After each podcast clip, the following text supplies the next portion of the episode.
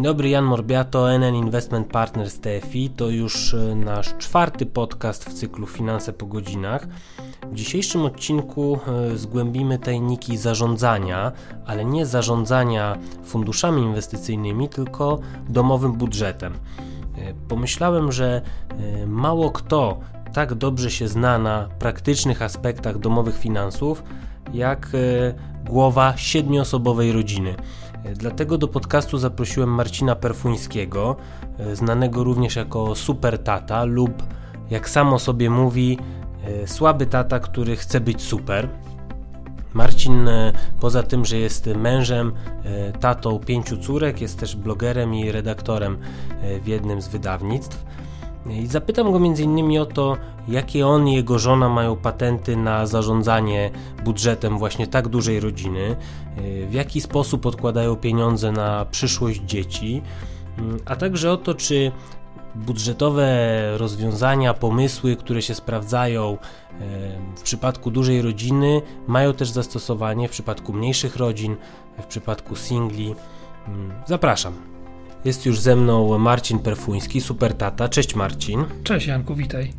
Chciałbym zacząć od pewnego wpisu, który znalazłem u ciebie na blogu. To jest wpis przed roku, półtora, o tym, że pracujesz nad odbudowaniem poduszki finansowej. Jak to odbudowywanie czy też budowanie postępuje? Tu trzeba trochę nakreślić tło, yy, dlaczego nasza poduszka finansowa się skurczyła. Otóż półtora roku temu przeprowadziliśmy się z domu 90-metrowego do domu trzy razy większego. Yy, w związku z tym koszty przeprowadzki, wykończenia domu pochłonęły nasze oszczędności, poduszkę finansową jeszcze nas zadłużyło naszej rodziny oraz yy, w instytucjach bankowych. I e, wyszliśmy na takie nawet nie zero, ale na minus jeden e, ze wszystkimi e, kosztami. W związku z tym trzeba było je po pierwsze pospłacać i dopiero wtedy myśleć o odbudowaniu poduszki finansowej. Więc przez długi czas to odbudowywanie nie szło, dlatego że po prostu musieliśmy zwrócić pieniądze najpierw instytucjom finansowym jednak, no bo domagają się zawsze e, swoich prowizji, e, więc aby nie nadpłacać, zrobiliśmy to jak najszybciej. E, w dalszej części rodzinę, a także, i tu też wielki ukłon dla naszych robotników, którzy zgodzili się na przesunięcie np. ich płatności o 3 miesiące. Więc gdzieś w tym całym zamieszaniu jeszcze myśleć o poduszce finansowej to nie było łatwo.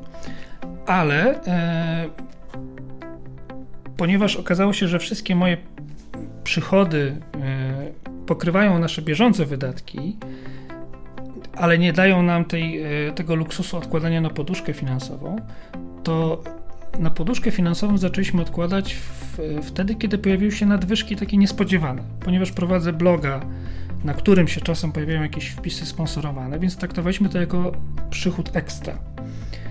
E, albo kiedy pojawił się zwrot podatku, co w przypadku rodziny wielodzietnej to jest dosyć duży zwrot podatku, więc również traktowaliśmy go jako przychód ekstra i on wtedy lądował na czymś takim, co można nazwać poduszką finansową, czyli takim koncie, które nie jest kontem rozliczeniowym, bo wtedy bardzo łatwo topnieje e, ten przychód, natomiast on gdzieś tam sobie leży i sięgamy po niego wtedy, kiedy rzeczywiście jest jakaś potrzeba.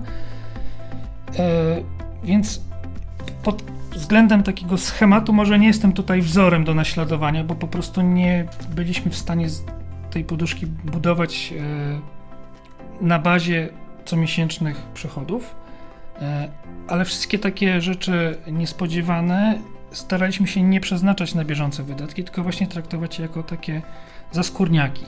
To też jest jedna z technik, żeby takie nadwyżki pojawiające się właśnie takim książkowym przykładem jest ta, ten zwrot podatku, tak, żeby to gdzieś tam odłożyć, ale chciałem Cię zapytać, czy przy tak dużej rodziny Wy mm, jakoś szczególnie zarządzacie tym budżetem domowym, czy korzystacie z jakichś narzędzi, planujecie, nie wiem, e, w Excelu coś rozpisujecie, czy kalkulator wystarczy, czy, czy to po prostu nadwyżka, dobra, gdzieś tam odkładamy i koniec, nie ma takiego planowania, myślenia długofalowego jak to wygląda? No nie, myślenie długofalowe jest. Tutaj muszę e, e, stanąć we własnej obronie, e, bo mm, tego nauczyła nas rodzina. Znaczy, po prostu musimy myśleć strategicznie o tym, co będzie za parę lat, kiedy na przykład dziecko pójdzie do szkoły, kiedy będzie musiało mieć na wyprawkę. Gdzieś te pieniądze muszą być przynajmniej w naszej głowie, żeby o nich pamiętać. Natomiast co do zasady, no to wydaje mi się, że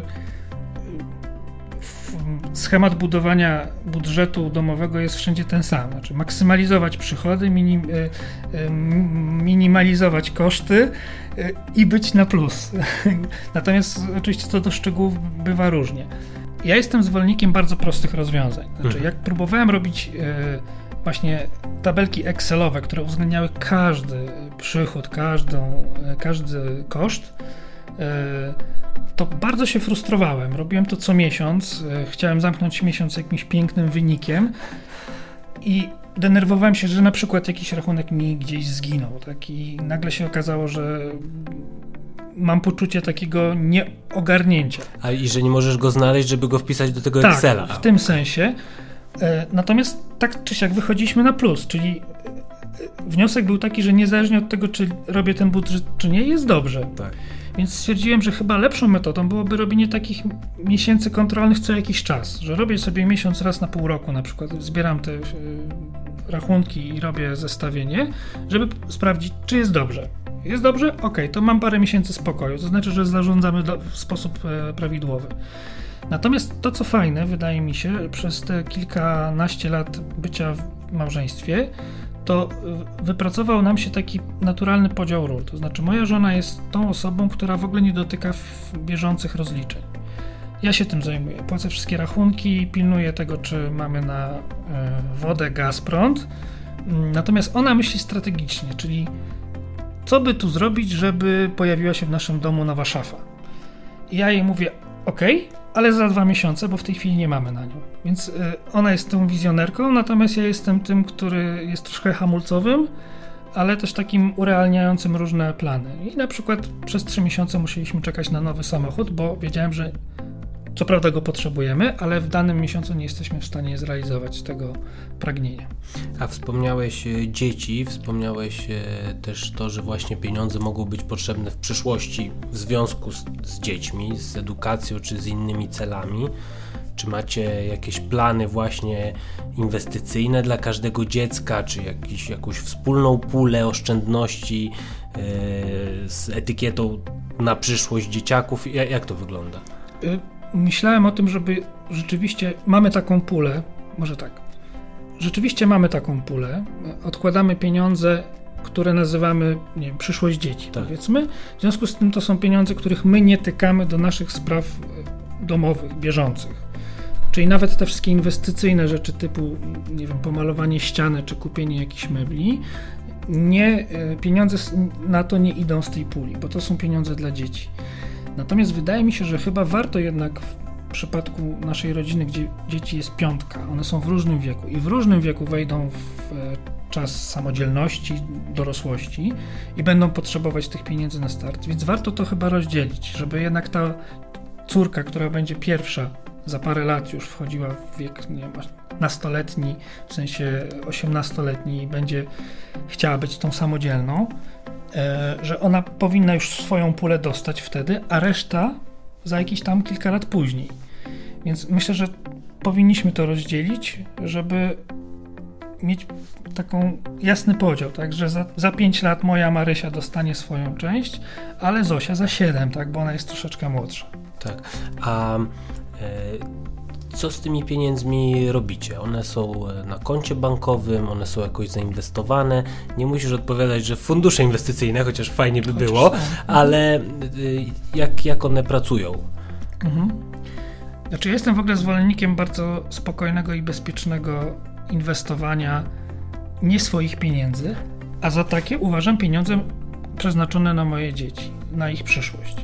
One od początku, te pieniądze nie są moje, ja mam to w swojej głowie, dlatego mówię, że nie inwestujemy je w żadne rzeczy związane z bieżącym życiem naszym, czy naszymi pomysłami na nasz dom.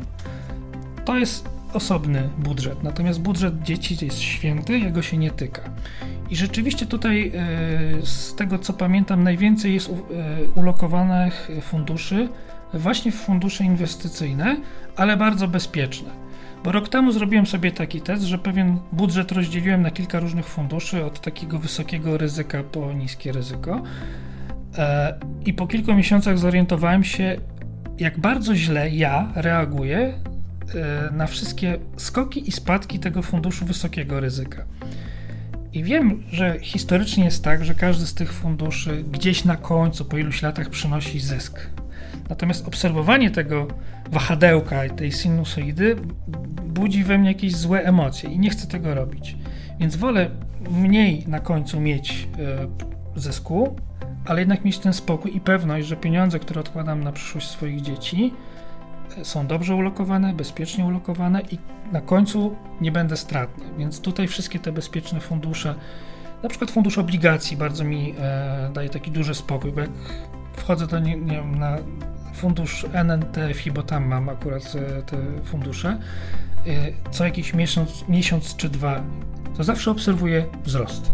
Nigdy nie zaobserwowałem spadku, więc to mi daje takie poczucie bezpieczeństwa. Jest ok, trzymam rękę na pulsie, te pieniądze są bezpieczne. Ale to nie jest reguła, tylko tak nawias taki wtrącę, tam się też spadek może pojawić. Wiesz co, ale w takiej perspektywie czteromiesięcznej czy półrocznej tak. nie było. No, był, to był dobry okres. Fajne jest to, co powiedziałeś, bo to jest taki naprawdę podręcznikowy i też bardzo, bardzo wartościowa definicja e, tej indywidualnej tolerancji ryzyka, czy tych skłonności do ryzyka. To e, często ja pamiętam z pracy dziennikarskiej dostawaliśmy pytania, czy też prośby o napisanie tekstu, co teraz jest najlepszą inwestycją, czy najlepszą inwestycją na 12 miesięcy. I ja zadawałem to pytanie zarządzającym i oni zawsze mówili, no to zależy od indywidualnych e, skłonności do ryzyka ryzyka, to dla mnie było takie trochę pojęcie wytrych stosowane po to, żeby nie odpowiedzieć na pytanie, ale, ale tutaj ten przykład, który przytoczyłeś, pokazuje, że to jest właśnie to. To znaczy to, jak się czujesz y, ze stratą. Czy jesteś ją w stanie zaakceptować, czy nie. Być może, I każdy gdyby, musi sobie sam odpowiedzieć na to pytanie. Być może gdybyś to pytanie zadał mi, kiedy byłem singlem, nie byłem ani w małżeństwie, ani nie miałem dzieci, to bym powiedział, że no sky is the limit, tak? Mogę sobie tak. inwestować ile chcę, mogę przyjąć każdą stratę, bo wiem, że jeszcze mam przed sobą mnóstwo życia i nie mam żadnych zobowiązań, które by mnie przed tym powstrzymywały. A teraz, kiedy mam dzieci, mam żonę, kiedy dzielimy ten budżet domowy na 7 osób, bo tyle nas jest, to muszę jednak patrzeć na każdą złotówkę, jak ją wydaję, czy nie ryzykuję straty doświadczyłem w życiu straty inwestycyjnej, takiej dosyć e, pokaźnej, bo na kwotę pięciocyfrową i ona mnie bardzo nauczyła tego, żeby jednak być bardzo ostrożnym i mieć takie poczucie wewnętrznego bezpieczeństwa, zwłaszcza jeżeli ja jestem tym, który odpowiada za finanse w domu, a tak jest u nas.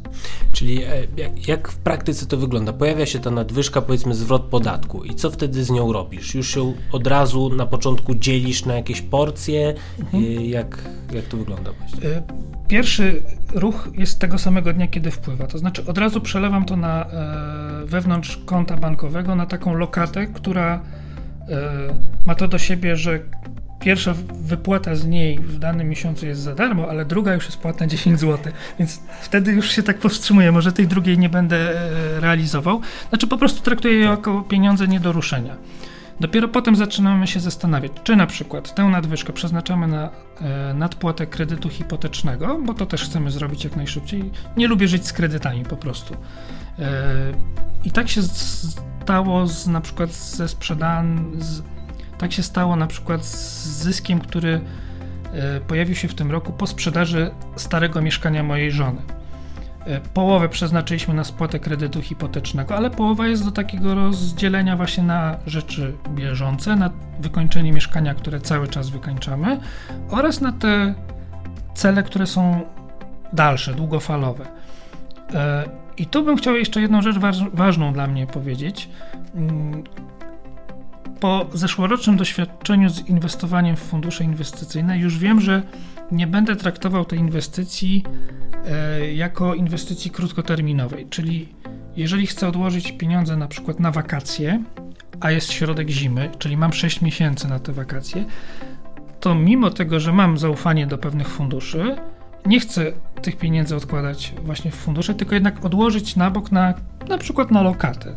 Ja wiem, że nie zyskam dużo, ale i niczego nie stracę.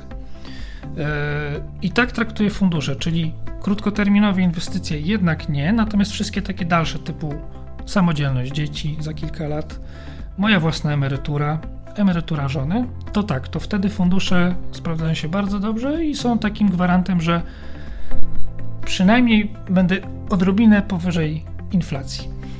A wspomniałeś emeryturę, tutaj muszę zadać pytanie o to, czy stosujecie jakieś na przykład konta emerytalne IKX, czy oszczędzacie tak jak na inne cele? Nie, nie, znaczy zdecydowanie korzystamy z dobrodziejstw, które dają nam współczesne czasy, czyli wszystkie konta IKX z możliwością odliczenia e, odroczenia podatku, może w ten sposób. Tak, jak najbardziej korzystamy z tego e, i właśnie Tutaj te fundusze sprawdzają się bardzo dobrze jako takie, taka inwestycja bezpieczna, długofalowa, gdzie na końcu za te 30-40 lat mamy pewność, że y, będziemy na plus. A już y, kończąc, chciałem Cię jeszcze zapytać, y, może żebyś rozwinął wątek, bo ciekawie porównałeś skłonność do ryzyka z czasów bycia singlem do skłonności do ryzyka obecnie czy właśnie jakieś jeszcze różnice pamiętasz, e, czy przychodzą ci do głowy między tym, jak do zarządzania tymi finansami domowymi podchodzą e, no, młodzi, jeszcze niezależni, nazwijmy to tak, a już starsi z rodzinami, e, z innym, trochę z inną perspektywą? Muszę powiedzieć, że małżeństwo i rodzicielstwo nauczyło mnie odpowiedzialności, której wcześniej nie miałem. Znaczy, jak byłem singlem, to w ogóle byłem singlem mieszkającym z mamą. E, moja mama jest starszą osobą, więc po prostu się nią opiekowałem. E, I wtedy wszystko, co zarabiałem, absolutnie nam wystarczało na mm, życie, na przyjemności i jeszcze zostawało. I wtedy po prostu prowadzenie budżetu nie miało sensu, dlatego że widać było, że jest dobrze. E, trudności się pojawiły wtedy, kiedy się ożeniłem, ale one nie przyszły z moją żoną, tylko dlatego, że kupiliśmy dom, pojawił się kredyt, pojawiły się wspólne zarobki, ale i wspólne wydatki. E, w związku z tym, kiedy dzieli się już budżet na dwie osoby, no to wypada wszystkie wydatki konsultować. My przyjęliśmy zasadę, że nie mamy rozdzielności majątkowej, że finanse i dyskusje finansowe są jednym ze sposobów budowania naszej relacji. Że lepiej rozmawiać o finansach przy każdej większej inwestycji, niż na przykład się zorientować za 3 lata, że moja żona na przykład zainwestowała, nie wiem, parę buty. tysięcy w buty albo nie daj Boże w jakieś e, foreksy, tak? tak? Czy takie rynki ryzykowne mocno.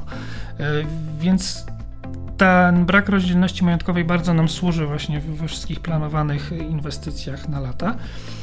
Ale największa odpowiedzialność pojawia się wtedy, kiedy urodziło się pierwsze nasze dziecko i potem cztery kolejne córki, e, bo nagle ta perspektywa się bardzo rozszerzyła czasowo również. Bo wiedzieliśmy, że przyjdzie ten czas, kiedy one mm, będą się usamodzielniać i będą, kiedy będą się one usamodzielniać i będą potrzebować naszego wsparcia na start. Przyjdzie, przyjdzie też czas, kiedy my będziemy już starsi i też będziemy potrzebować tych pieniędzy. Te myśli nie pojawiały się wtedy, kiedy miałem 20-30 lat, tylko dopiero wtedy, kiedy pojawiły się dzieci i nagle dostrzegłem młodego, małego człowieka, który muszę się zaopiekować, który muszę wprowadzić w życie, e, nauczyć samodzielności. E, I nagle dostrzegłem, że świat się nie kończy na przyszłym roku, tylko się e, rozszerza ta perspektywa na 50 lat do przodu. I to mnie nauczyło takiego patrzenia dalej i przyjmowania ryzyka, że może być różnie, więc lepiej się zabezpieczyć teraz, kiedy mam na to czas, środki, pomysł, niż potem żałować, że nie mam pieniędzy na bardzo proste i podstawowe potrzeby. E, ja sam mam czworo dzieci, uważam, że to jest bardzo dobra puenta. Dziękuję bardzo, Marcin. Dziękuję, Janku. Dziękuję bardzo za uwagę i zapraszam na kolejny podcast w cyklu Finanse po godzinach mniej więcej za miesiąc.